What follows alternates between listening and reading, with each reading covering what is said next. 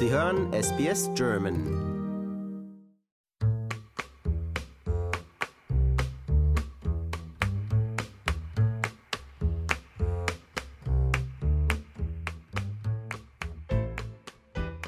Chris Bosse vom Architekturbüro Lava ist ein deutscher Architekt in Sydney, der aber auch international tätig ist. Meine Kollegin Barbara Barkhausen hat sich mit ihm über die vielen neuen und geplanten Bauten in der Metropole unterhalten, die das Stadtbild Sydneys in den vergangenen Jahrzehnten kräftig verändert haben. Hier ist ihr Interview.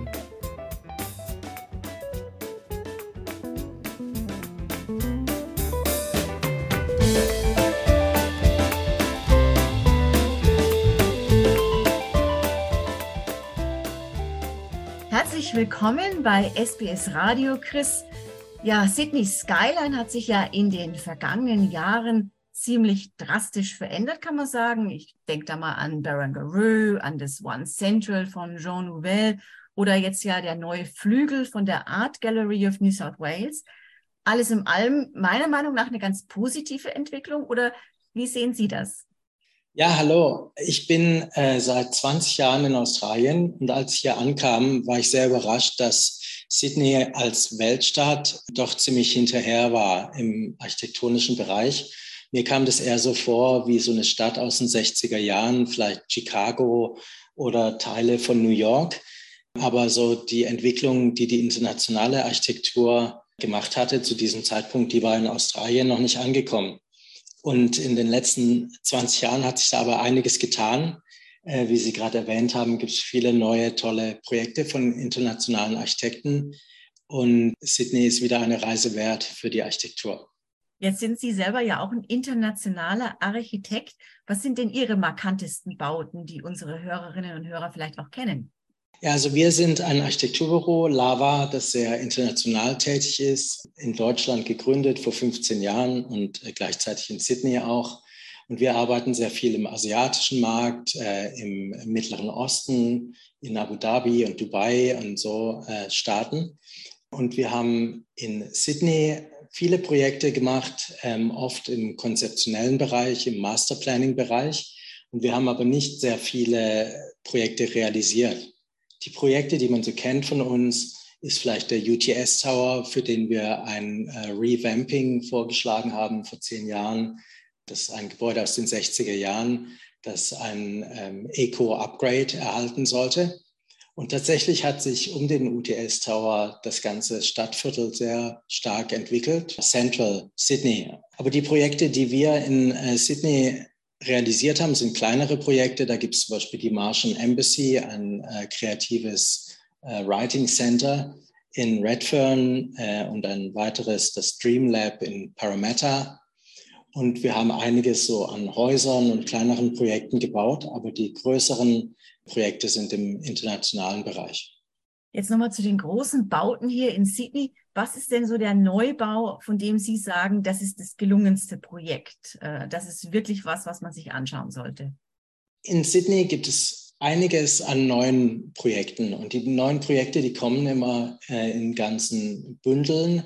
Da gibt es zum Beispiel den Central Park mit dem John Novell Tower, mit dem Frank Gehry Gebäude, der ganze Park drumherum, Gebäude von ähm, Durbeck Block und von anderen um die Universität herum. Dann gibt es Barangaroo als komplettes Viertel. Ähm, da waren wir gerade beim Mittagessen, sehr gut besucht. Äh, drei große Bürogebäude von Richard Rogers, ein neuer Residential Tower von Renzo Piano, ein Casino-Hotel Tower von Wilkinson Air. Und man hört schon den Trend heraus. Das sind also äh, normalerweise britische oder europäische Architekten, ähm, über 70.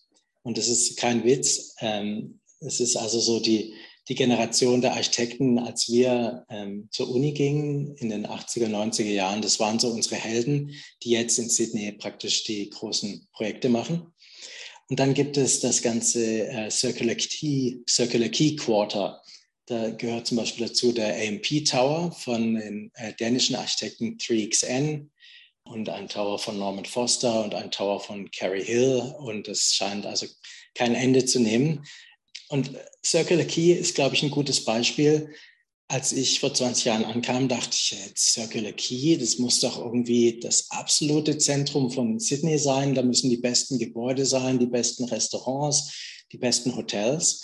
Und es war eigentlich eine Ansammlung von äh, outdated Buildings aus den 60er Jahren mit irgendwie Souvenirläden, Akbu-Shops äh, und ab und zu mal irgendwie ein McDonald's oder ein Food Court. Und mittlerweile ist es einfach ein riesen Upgrade, dass es wieder die, die Number One Address so in Sydney wird, direkt am Hafen, gegenüber vom Opernhaus. Und da gibt es eben viele neue Gebäude jetzt oder ganze Quartiere. Und das Gebäude, das ich vielleicht äh, erwähnen möchte, hier ist der AMP Tower von 3XN. Und was daran interessant ist an diesem Gebäude, dass es, das ganze Gebäude ist eigentlich ein Refurb von dem ursprünglichen AMP Tower, der eben aus den 60er Jahren kommt. Und den Architekten ist es gelungen, den ursprünglichen Tower zu 80 Prozent zu erhalten, also den Kern, das Tragwerk, ähm, die Bodenplatten und äh, zu erneuern, aber gleichzeitig die, äh, was wir GFA nennen, also die äh, Bürofläche zu verdoppeln. Das heißt, ein existierendes Gebäude abzugraden, ohne es äh, abreißen zu müssen mit den ganzen Umweltkonsequenzen und finanziellen Konsequenzen. Das ist eines der erfolgreichsten Gebäude und auch eines der interessantesten. Es ist ja auch nachhaltiger, was zu erhalten, als wieder komplett neu zu bauen. Zum Thema Nachhaltigkeit, da gibt es ja auch ein paar neue Trends. Da ist ja Number One Bly Street von dem deutschen Architekten Ingelhofen ganz interessant. Aber, und dieses Projekt fasziniert mich ganz besonders, der neue Atlassian Tower, der in der Nähe des Hauptbahnhofes entsteht, das ist ja ein kompletter Holzbau, also ein Hochhaus aus Holz. Ist das so ein neuer Trend, der auch in Zeiten des Klimawandels irgendwie immer wichtiger wird? Ja, das Thema Klimawandel und überhaupt ähm, Sustainable Architecture, das Thema, das gibt es eben in Europa schon seit vielen Jahren und in Australien erst seit, äh, sag ich mal, wenigen Jahren. Aber es kommt jetzt mit Hochdruck und das Thema Beton- und Stahlbauten, die einfach sehr viel Energie schon beim, äh, bei, in den Materialien äh, gebunden haben. Also Beton ist eines der schlimmsten Umweltsünden ähm, und Stahl ist auch sehr energieaufwendig. Äh, das sind einfach Materialien, die vielleicht neu überdacht werden müssen. Und da gibt es jetzt die Ideen äh, mit Cross-Laminated Timber, also mit Holzbau, zu bauen. Das fing an mit kleineren Testbauten und mittlerweile kann man ganze Hochhäuser damit bauen.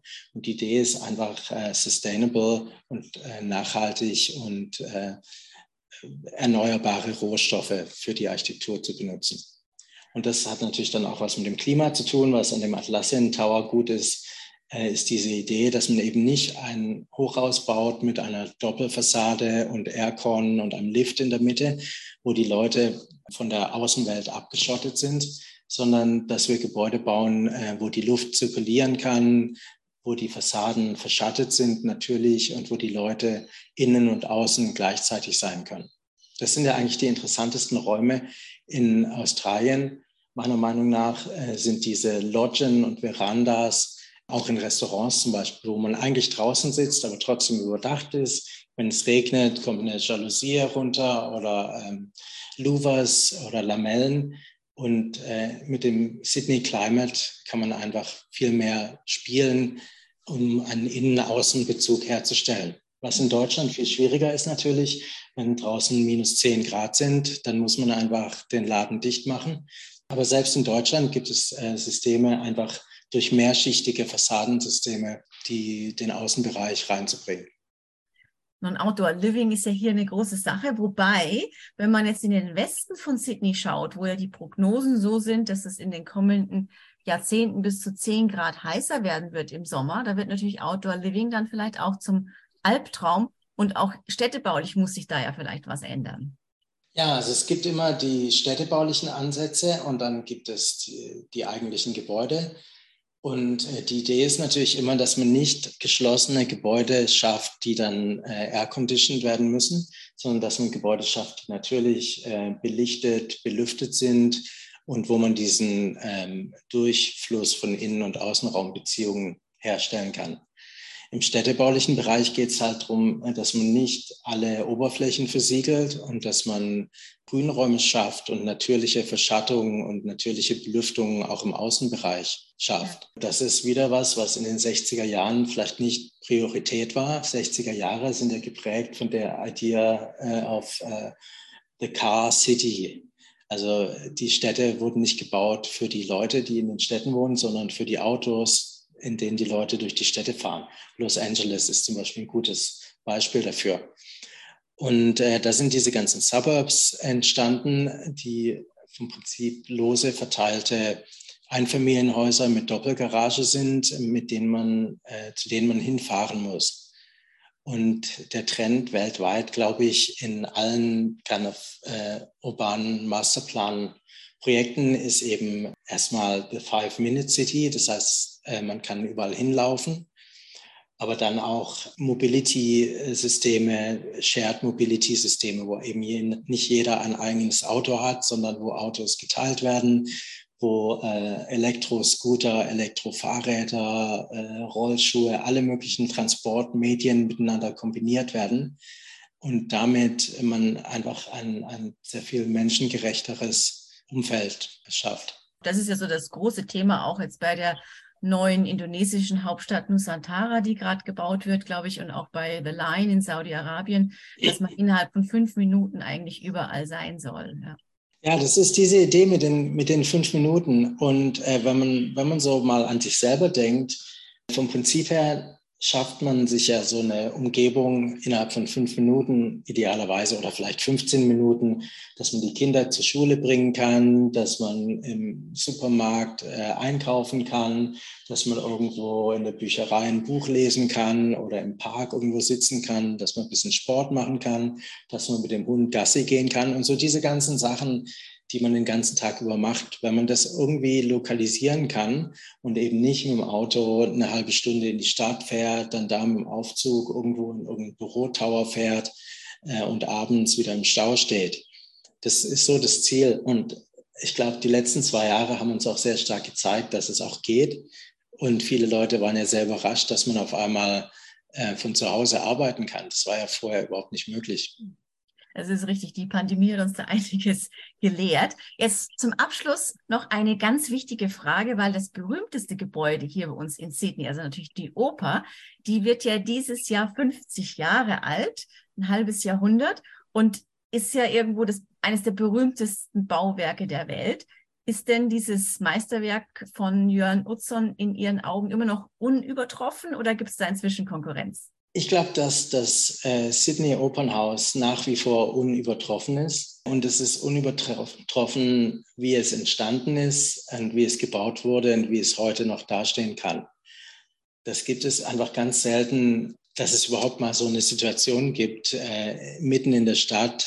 Das war ein altes Straßenbahndepot. Also wo, wo das äh, Opernhaus heute steht, war früher ein Straßenbahndepot. Und als das Straßendepot geschlossen wurde, haben Leute anscheinend damals äh, dafür plädiert, dass man daraus ein Straßenbahnmuseum macht oder irgendwie das einfach so lässt, weil das schön ist.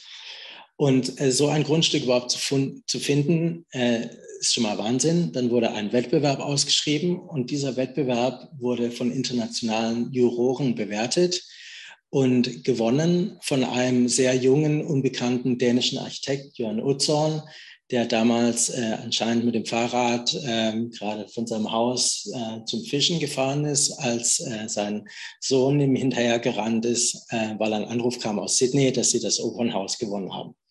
Und das gibt es einfach heute gar nicht mehr, dass ein 30-jähriger Architekt einen internationalen Wettbewerb gewinnen kann und dann auch die Chance bekommt, das Gebäude auch zu bauen. Und das hat dazu geführt, dass es einfach ein wahnsinnig tolles Gebäude ist, das heute ich glaube nicht nur in Sydney, aber ich, ich glaube sogar in der ganzen Welt unübertroffen ist. Es ist, das ist ein Gebäude wie der äh, Song von Led Zeppelin, Stairway to Heaven, den jedes Jahr, wenn es irgendwie eine Umfrage gibt, was das beste Lied der Welt ist, ist es Stairway to Heaven und das beste Gebäude ist das Sydney Opera House. Und ich habe also auch noch kein besseres gesehen. Es gibt spektakulärere Gebäude, es gibt teurere Gebäude, es gibt äh, Gebäude mit Five-Star-Hotels oder Seven-Star-Hotels, aber ein öffentliches Gebäude mit so einer starken äh, Ausdruckskraft und ähm, skulpturalen Präsenz, aber auch urbanen Qualität gibt es nur eins. Ja, schöner Abschluss. Ganz herzlichen Dank für das spannende Gespräch und ja weiter viele erfolgreiche Bauten auf der ganzen Welt. Herzlichen Dank. Ja, herzlichen Dank.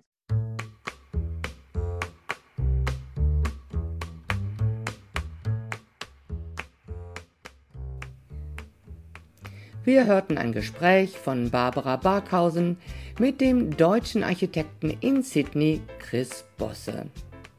Ich bin Trudi Latour bei SBS Radio in deutscher Sprache.